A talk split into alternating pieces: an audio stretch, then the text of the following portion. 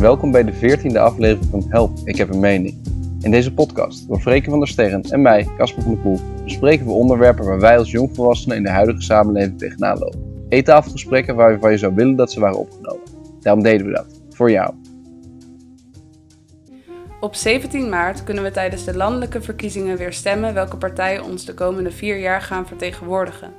Het kan soms lastig zijn om een keuze te maken welke partij het beste bij jouw belangen aansluit. Daarom hebben wij besloten om met een aantal jongere partijen in gesprek te gaan. Hoe zien zij hun rol binnen de landelijke politiek en waar staan hun moederpartijen voor? Samen doorlopen we de punten in hun verkiezingsprogramma die ons opvielen, om zo een beter idee te krijgen van waar we in maart op kunnen stemmen.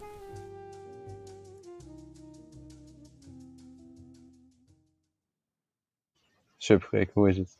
Hey, het gaat heel goed. Hey. Eh, nou, we zitten even online met elkaar, want we waren heel dom geweest en niet de voorstukjes opgenomen. Dus vandaar dat audio een beetje shittier is dan normaal gesproken. Ja. Ehm, Nou ja, vorige week hebben wij dus met de VVD gepraat. Hoe vond je dat gaan, Freken? achteraf ben ik best wel tevreden met die aflevering, omdat we wel kritisch waren, maar het toch best wel veel ging over beleid.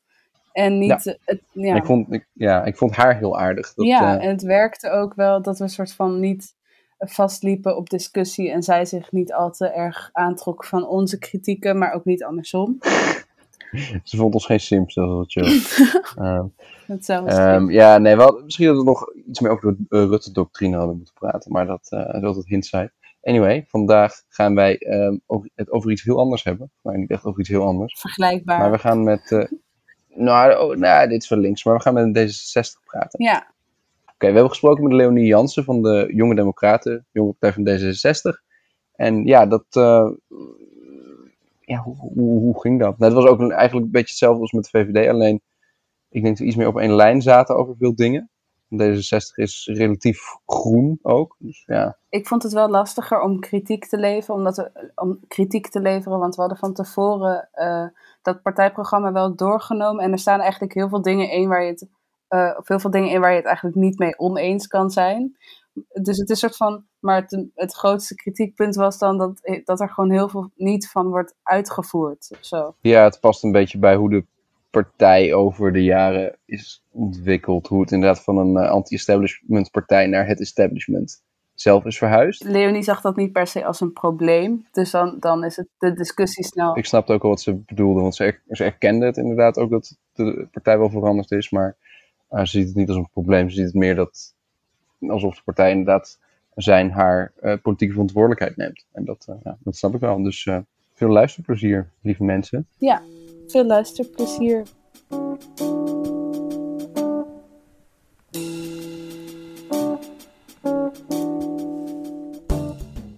Oké, ehm, nou aan de lijn hebben we Leonie Jansen, voorzitter van de Jonge Democraten, de jongere organisatie gekoppeld aan eh, D66.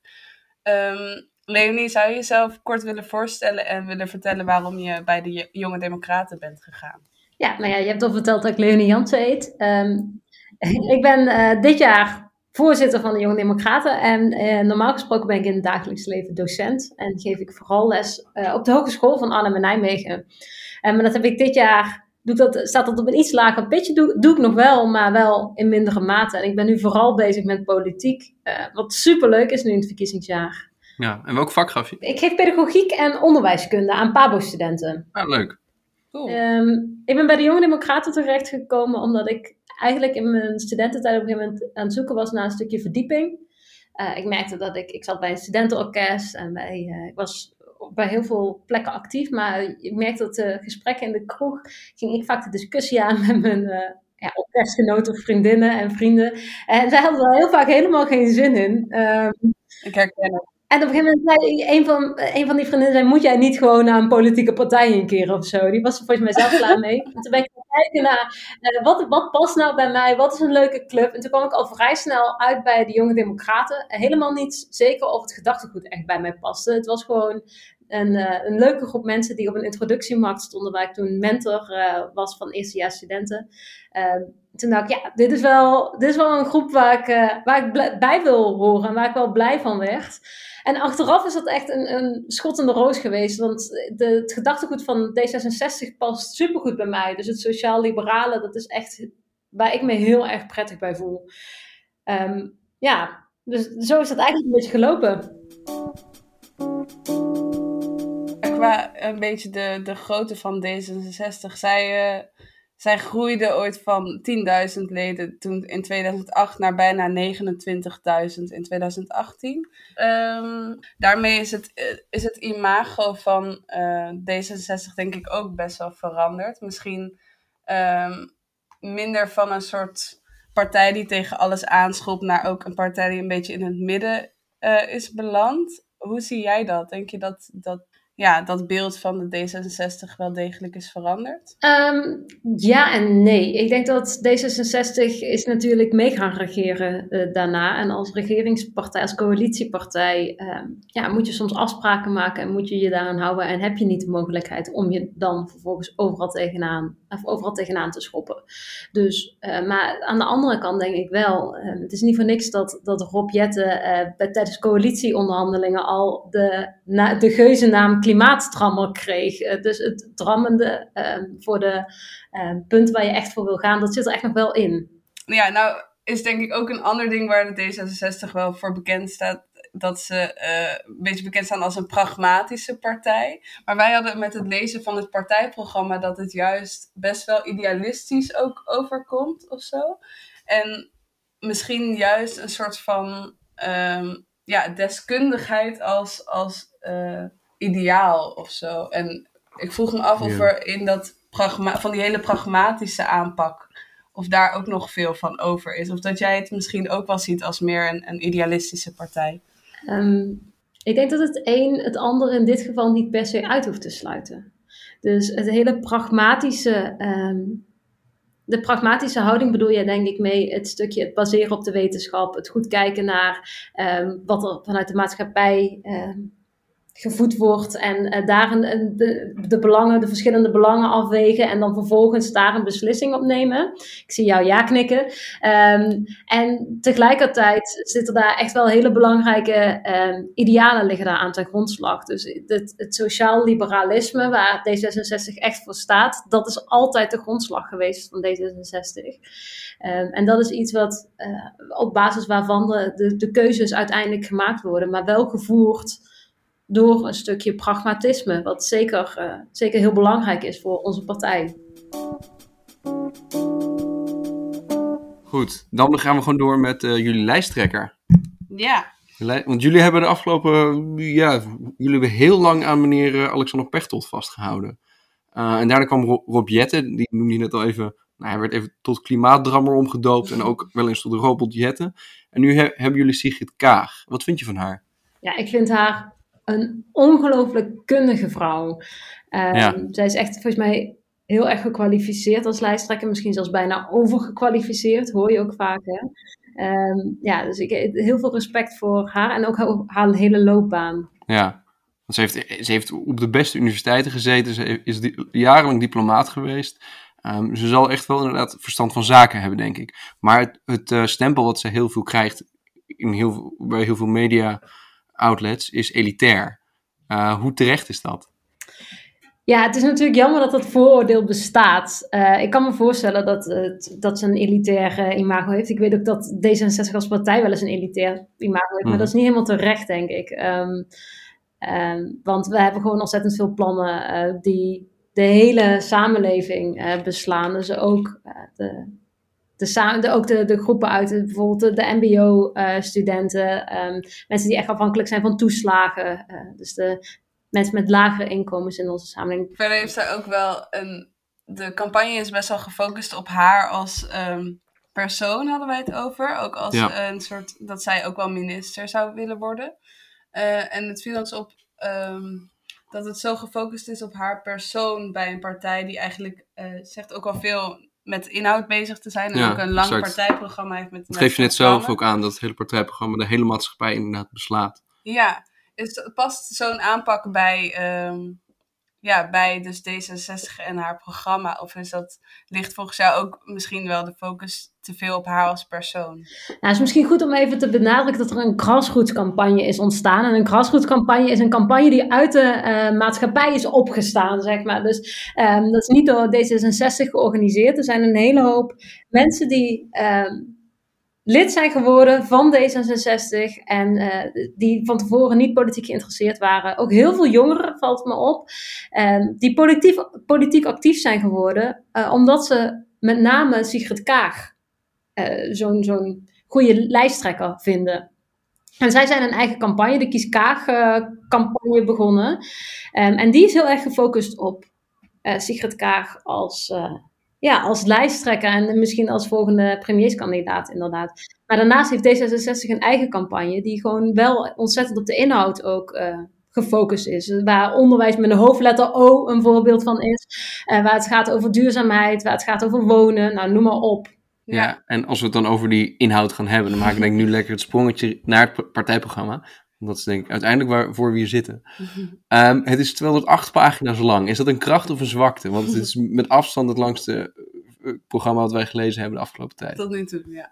Ja, tot nu toe. Maar... Ja, uh, ik denk het allebei. Het is, uh, er wordt ongelooflijk hard meegeschreven, ook door leden aan dit, uh, dit, dit verkiezingsprogramma. Als je ziet hoeveel moties en amendementen of ja, eigenlijk alleen maar amendementen dus nu, er zijn ingediend op het verkiezingsprogramma. Dat is ongelooflijk. Um, er zit heel veel nuance in en dat is van de ene kant een enorme kracht, maar natuurlijk ook een valkuil. Um, want wie gaat dit nou nog lezen? Um, ja, het is, het is ja. echt een document, een flink document geworden. Maar als je wil weten waar D66 voor staat, dan weet je ook echt waar D66 voor staat als je hier de moeite voor neemt. Ja. Dus het, uh, het is volledig uitgewerkt. En het zijn best wel veel beloftes die jullie doen in dat programma.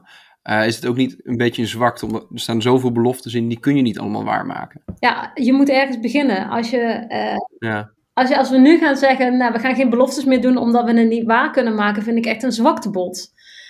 Uh, want wat ben je dan nog aan het ja. doen? Dan krijg je, nou ja, eigenlijk in mijn inziens bijna een Rut, Ruttiaanse praktijken. Dus geen visie hebben en gewoon maar uh, met de wind meewaaien. Ja, met de wind, nou, dat, dat, vind ik, dat vind ik echt zwakte. Dat vind ik uh, geen goede politiek. Wat mij betreft is het juist goed dat mensen die op D66 stemmen ook weten waarop ze stemmen en ook weten wat ze de komende tijd kunnen verwachten. Het beeld dat ik heel erg heb van linkse partijen, ik ben zelf misschien ook wel links, denk ik. Maar uh, linkse mensen, ja, maar die linkse mensen houden heel erg vast aan hun idealen en hun normen en waarden. En daardoor wordt het heel erg lastig om mee te regeren, volgens mij.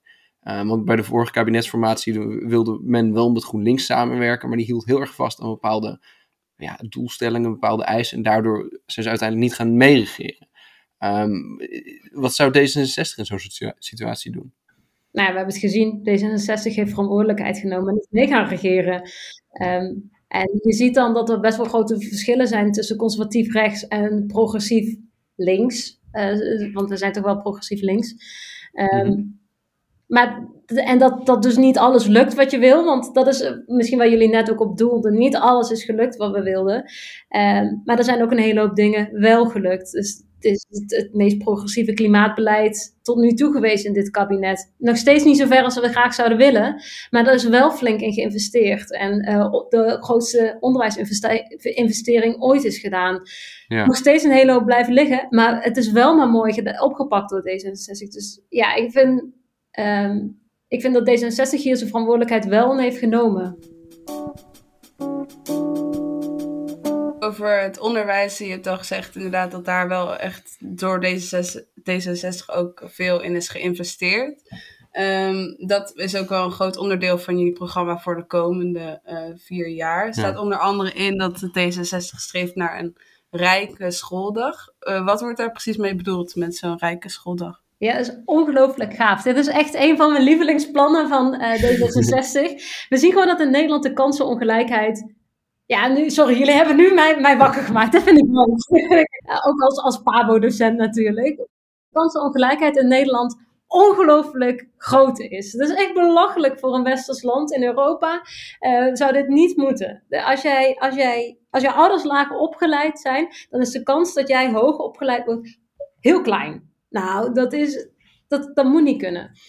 Um, en dat begint al uh, bij de kinderopvang en bij het basisonderwijs. En uh, D66 is echt uh, gaan kijken naar wat is er nou nodig om ervoor te zorgen dat alle kinderen gelijke kansen krijgen. Ook als je ouders minder verdienen. Nou blijkt dus dat heel veel kinderen nog steeds en dat verbaasde mij hoe groot, dat, hoe groot die aantallen waren. Nog steeds zonder eten naar school gaan. Um, geen warme maaltijd krijgen op een dag, omdat er gewoon te weinig financiële middelen uh, thuis zijn. Um, geen kans hebben om sportlessen te hebben, om muzieklessen te hebben. Dus D66 heeft gezegd, wij zijn het land met een van de meeste uren onderwijs.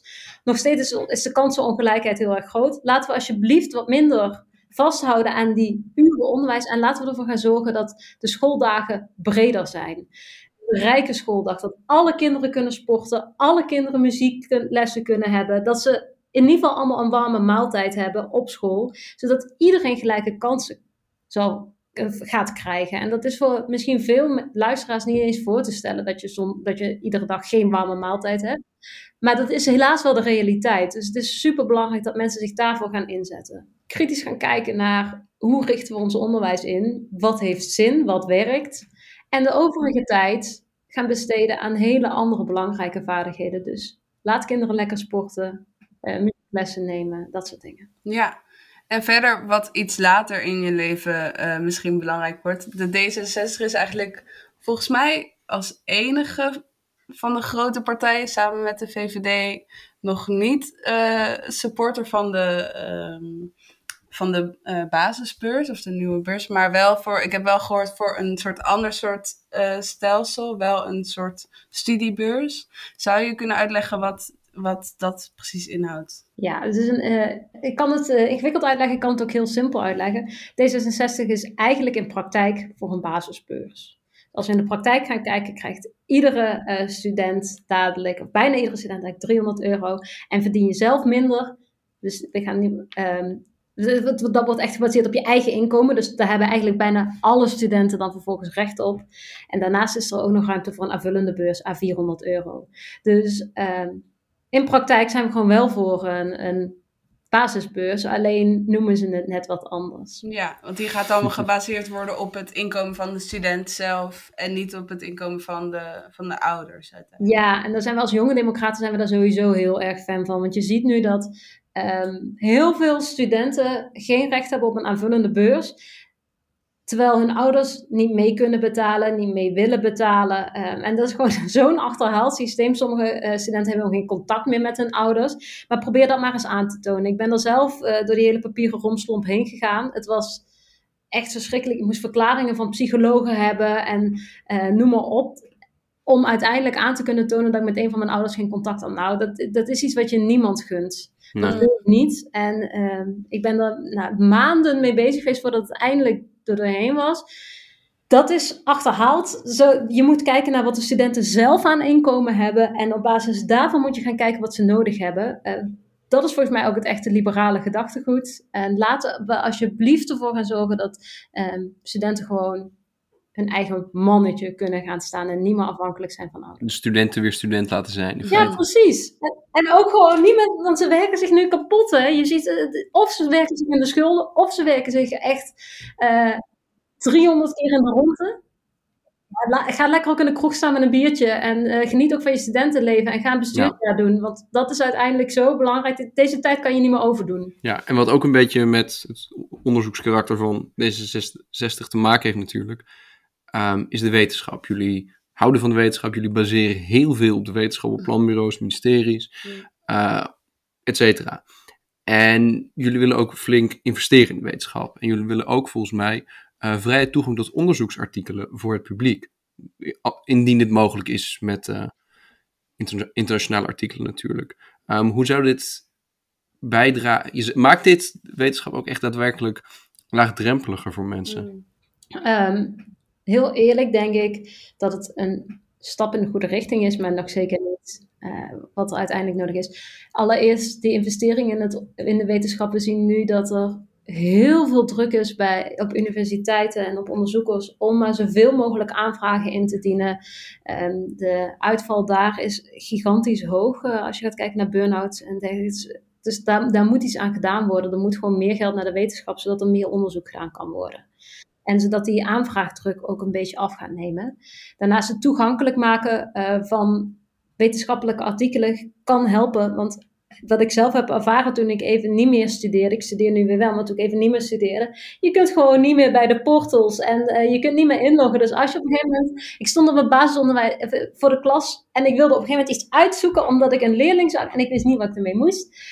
En op Google kwam ik niet verder. Dan wil je op een gegeven moment wel iets van een wetenschappelijke basis gaan zoeken. En ik kon er gewoon niet meer bij. En dat is heel raar. Dat we dus eigenlijk zeggen, nou, als je student bent, dan, dan gaan we je leren hoe je literatuur moet opzoeken en hoe je daarmee omgaat. En vervolgens kun je daar de rest van je leven niks meer mee, tenzij je wetenschapper wordt. Oh ja, het is grappig. Ik sta er eigenlijk nu helemaal niet bij stil, omdat ik zelf nog studeer. En dan denk ik, oh, maar het is toch allemaal best wel Nee, maar, maar, inderdaad, wat, wat je zegt, ik loop er nu zelf ook tegenaan. Als ik dan zelf iets wil opzoeken voor, voor een artikel of weet ik veel wat, als ik iets wil schrijven dan kan ik er eigenlijk niet meer bij. Of ik moet dan een beetje geluk hebben dat ik via Google Scholar dat ik nog toegang heb. Ja. Maar dat is, ja, dat zijn 20% kans dat je het kan openen. Maar wat je al zegt, inderdaad, ik denk wel dat het ook, daar hadden we het even kort over, dat het, het openbaar maken van allerlei onderzoeken ook vaak leidt tot een soort van superstar wetenschappers die dan heel graag iets willen uitbrengen.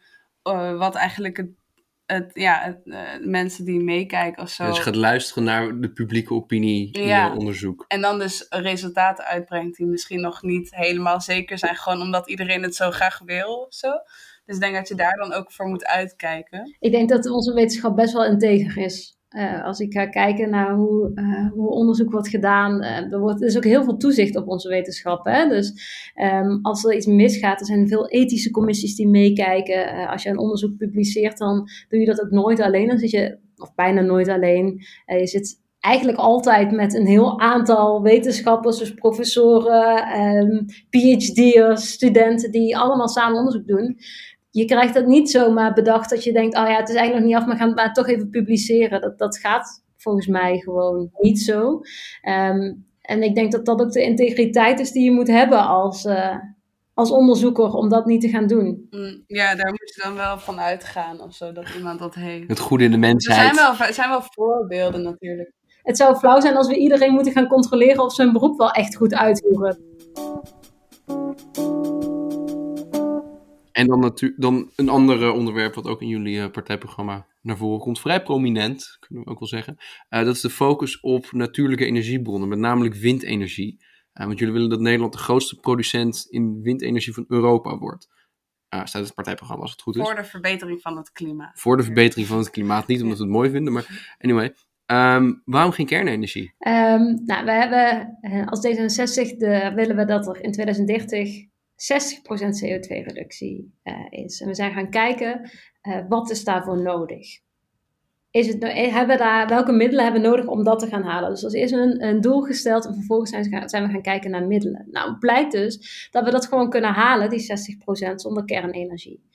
Um, kernenergie produceert natuurlijk ook een hele hoop troep. Um, dus het is een goede manier om energie op te wekken, maar aan de andere kant produceer je een hele hoop kernafval, dat moet opgeslagen worden.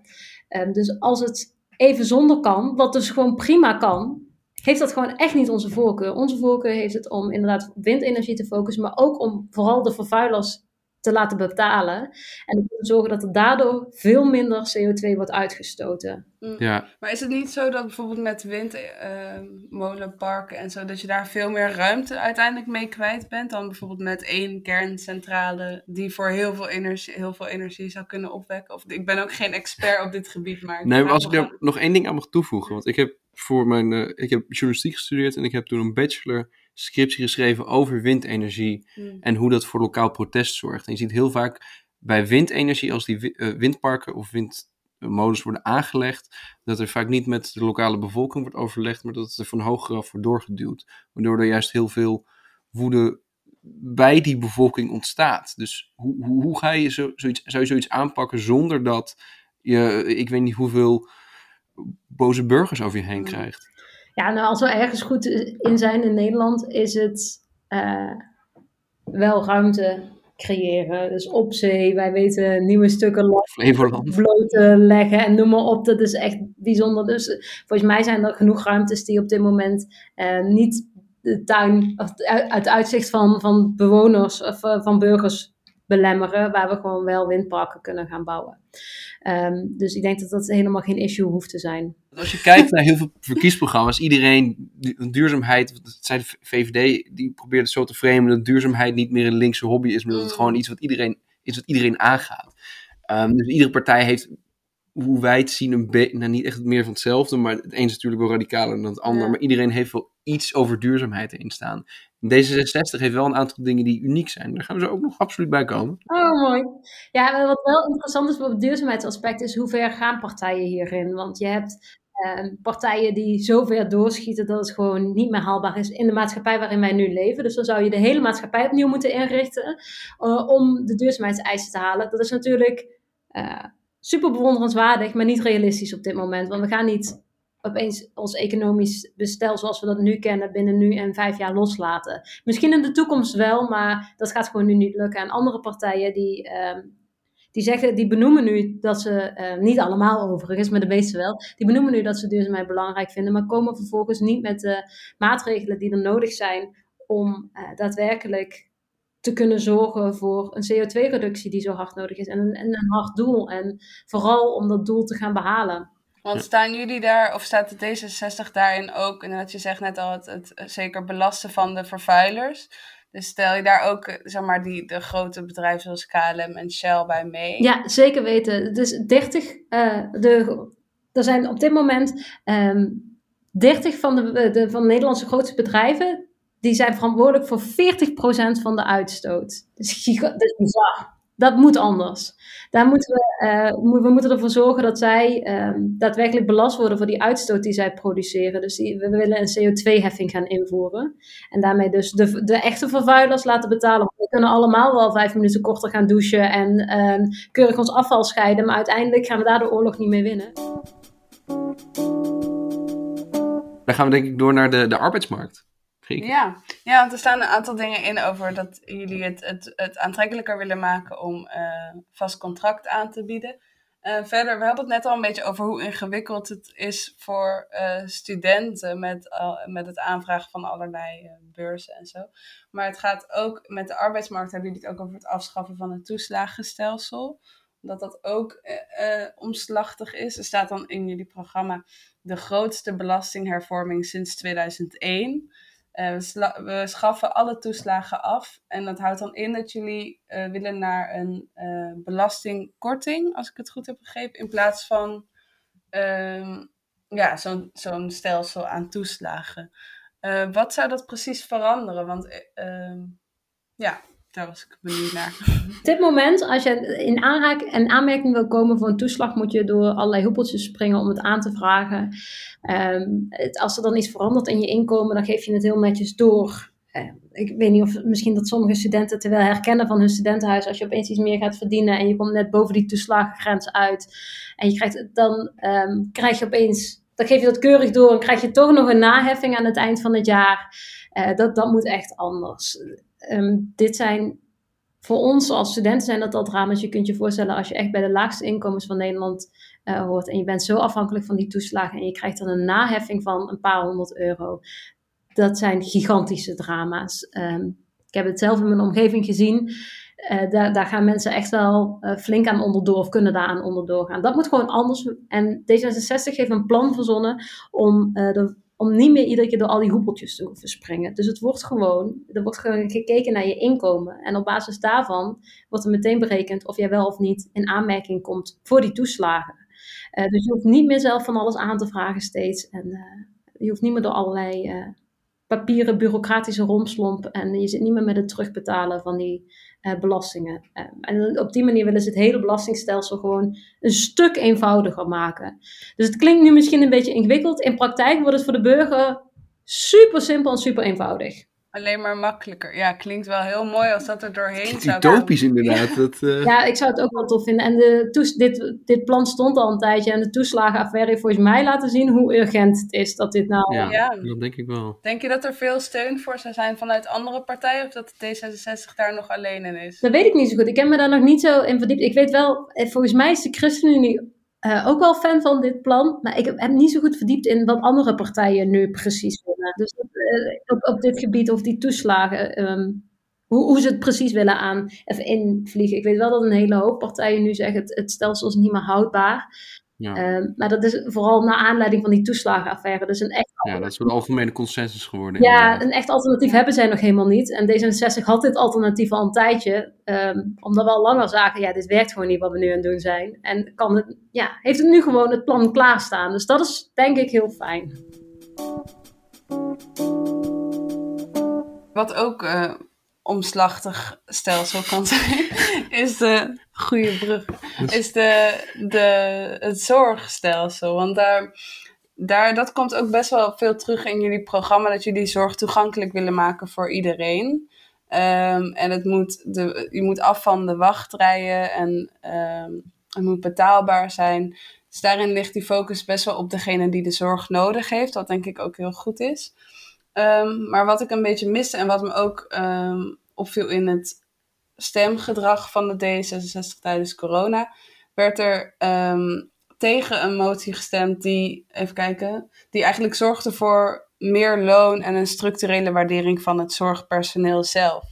En ik dacht toen, is het niet juist ook goed om dan, als je wil dat meer mensen zorg krijgen, ook te zorgen dat die zorg zelf eh, goed genoeg wordt gefinancierd en ondersteund. Ja, en dat die er überhaupt is. En dat die er überhaupt is. Nou, Eh, hoe, ja, hoe kijk jij daar tegenaan? Als je in een coalitie zit, dan maak je soms coalitieafspraken en dan moet je je dan aan houden.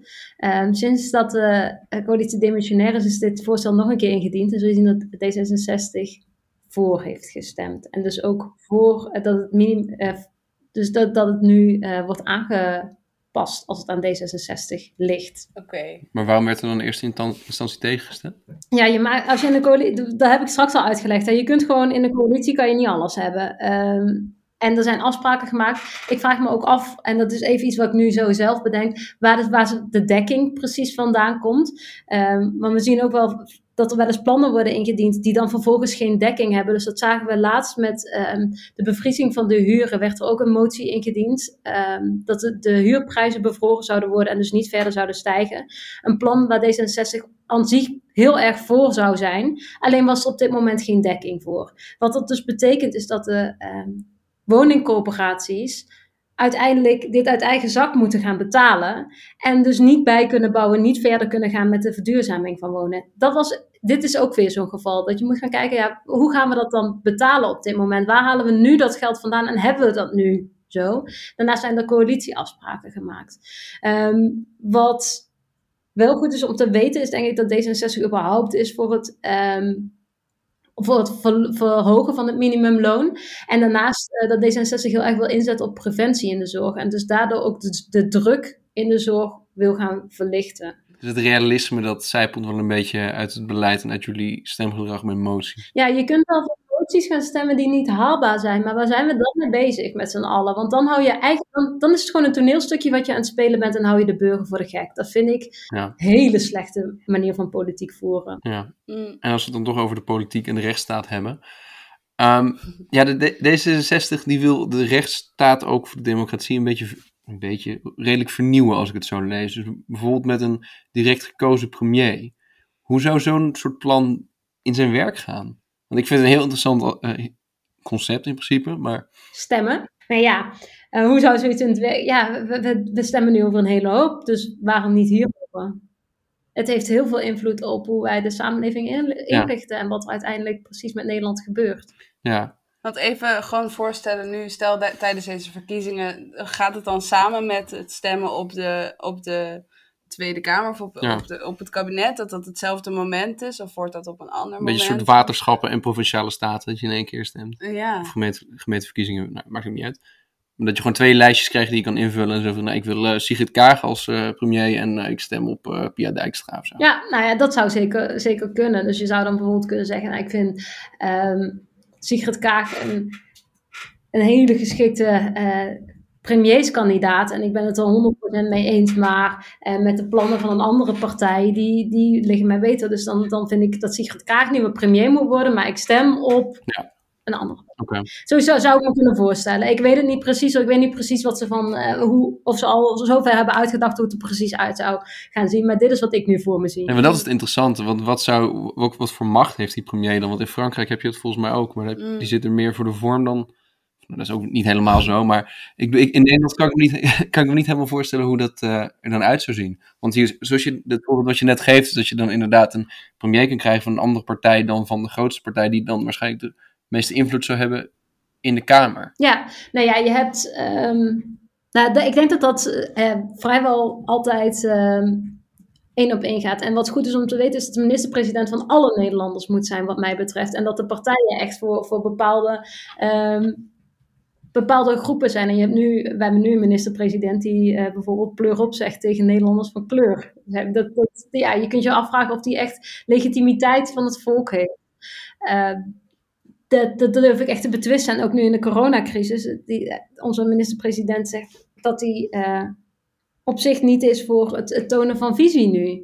Eh, hij, en dat is denk ik wat juist nu heel erg belangrijk is. En dan heeft de VVD heeft een heel aantal plannen klaar liggen. Maar daar staat iemand aan het roer waarvan ik me afvraag of dit de juiste persoon zou zijn na deze coronacrisis, los van de plannen van de VVD.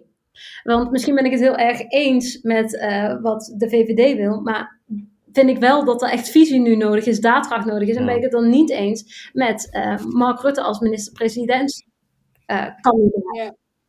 Ja, daar hadden we het ook al kort over met, eh, met de JOVD.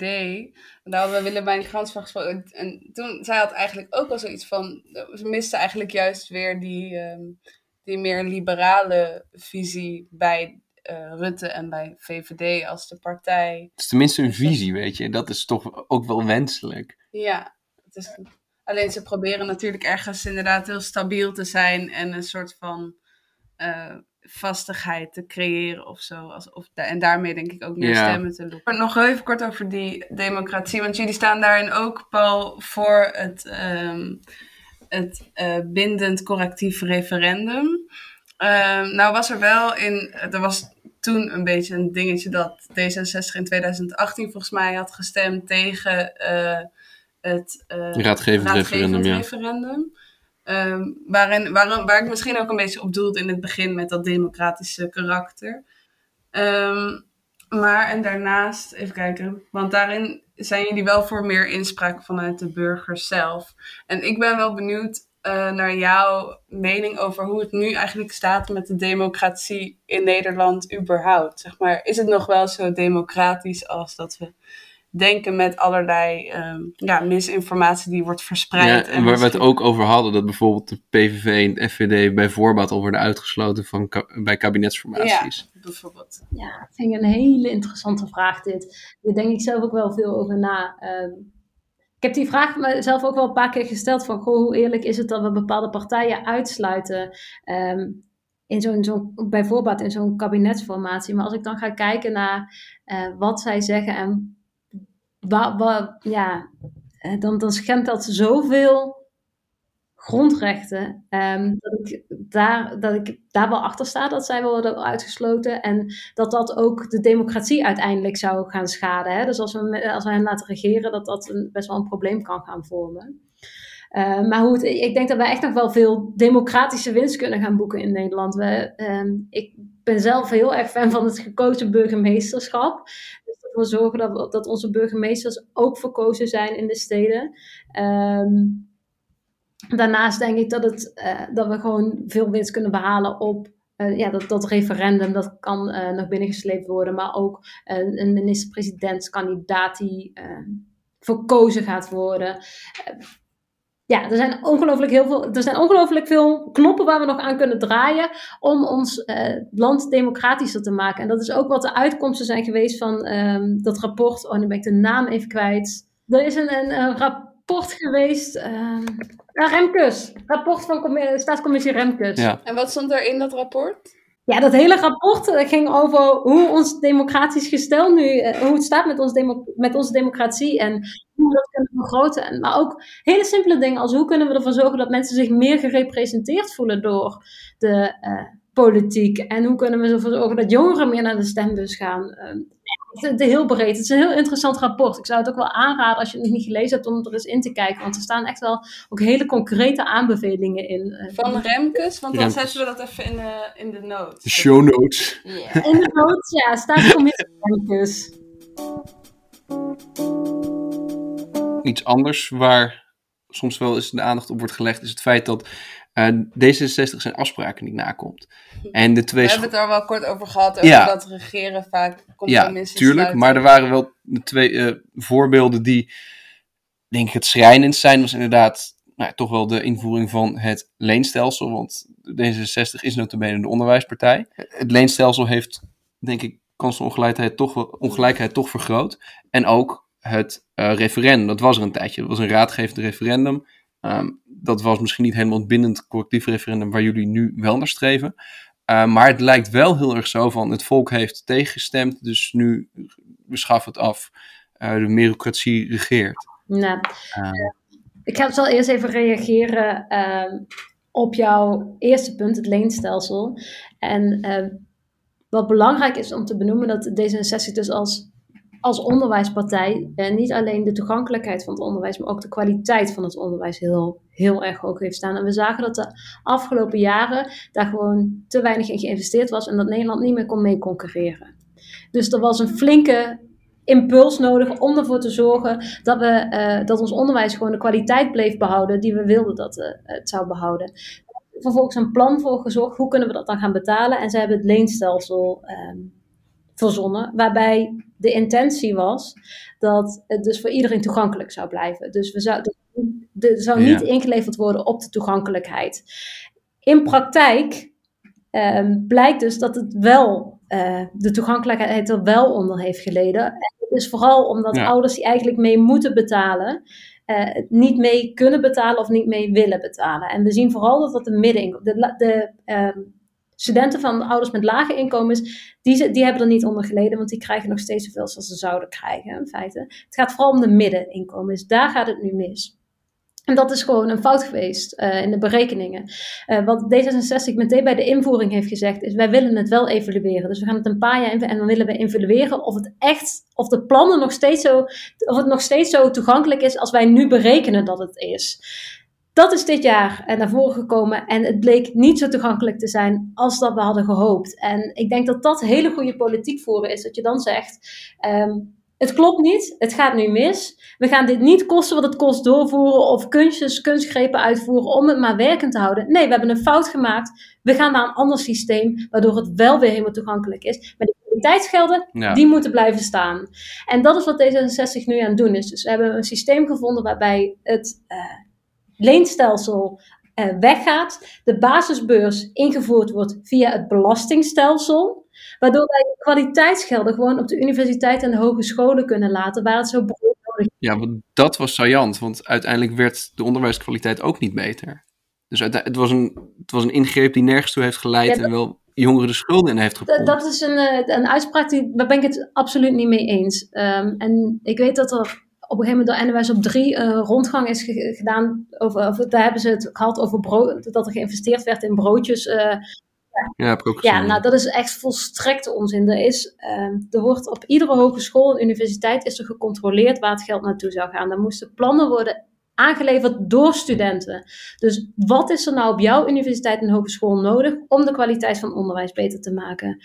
Uh, op de Radboud Universiteit waar ik heb gestudeerd, um, studeer ik, of studeer ik nog, studeer ik rechten, hebben ze een hele een nieuwe cursus ontworpen waarbij we uh, een echte casus krijgen, waarbij we um, steeds piketmeldingen krijgen dat, er een, uh, dat onze cliënt iets van ons nodig heeft. En we zitten er helemaal in. Nou, dat is um, één voorbeeld. Onze werkgroepen zijn veel kleiner geworden. Um, de, de universiteitsbibliotheek is veel langer open. En die broodjes, om daar nog even op terug te komen, is geweest voor deeltijdstudenten die dus van, van twee tot negen op de hogeschool of de universiteit zaten. En de kantine was dicht.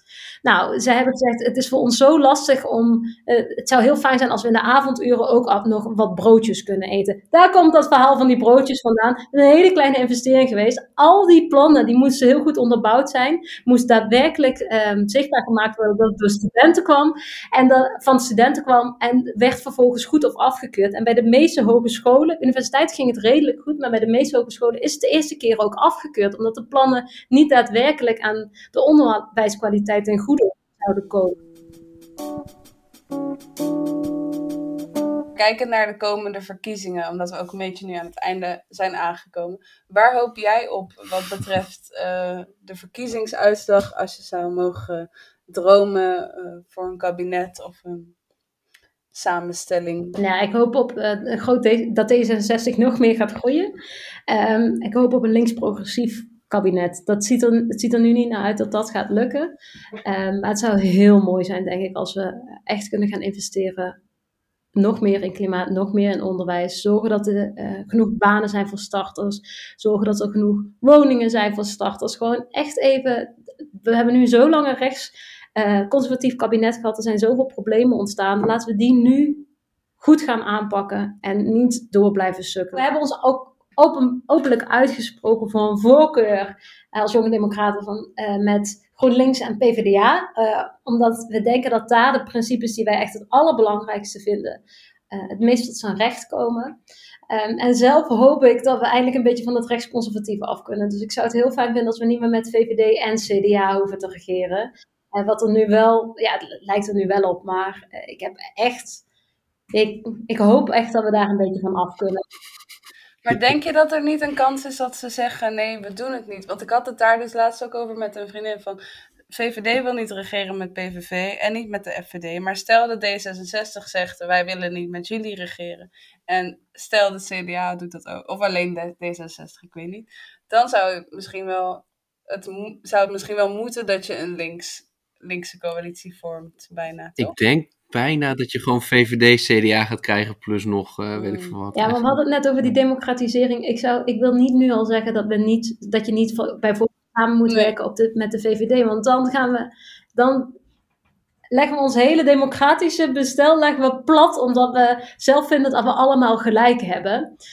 Um, als de meeste mensen op de VVD stemmen, dan hebben zij gewoon als eerste recht om het kabinet te vormen. En als ze daar dan vervolgens uitkomen met D66, waarbij D66 wel echt vast kan houden aan die belangrijkste principes. Zoals ik net al zei, ga ik er niet vanuit dat je aan alles vast kan houden. Dat is gewoon hoe Nederland werkt. Dat geldt voor iedere partij. Maar die belangrijkste principes, daar moet D66 aan vasthouden. Als dat lukt met de VVD, nou, be my guest. Lijkt me een hartstikke goed idee. Ik verwacht alleen dat dat een moeilijke gaat worden. Maar goed, ik, ik heb nog steeds geen glazen bol, helaas. Uh, dus wie weet gaat het wel gewoon lukken. Ik heb in ieder geval niet mijn voorkeur. Laat ik dat uh, duidelijk maken. Nog even. Ik wil je graag heel erg bedanken voor het gesprek. Uh, hopelijk, ik, ik, vond het heel interessant. Hopelijk heb jij het ook naar je zin gehad. en veel succes de komende tijd met alle andere podcasts en overleggen en debatten. En ja, wie weet zien we je gezicht nog een keer ergens terug. Vast wel. In de toekomst. Nou, dankjewel. Ik vond het een heel leuk gesprek. Uh, super tof ook dat jullie dit doen. Ik ga ermee door.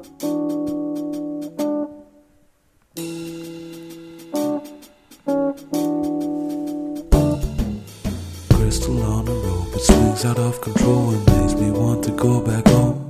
I drink sometimes, I smoke a lot when I'm alone. I really want to go back home. Me be and I will show you my capacity when I'm a fully grown man. I love to thrive outside, but I would just collide with feelings that are not my own.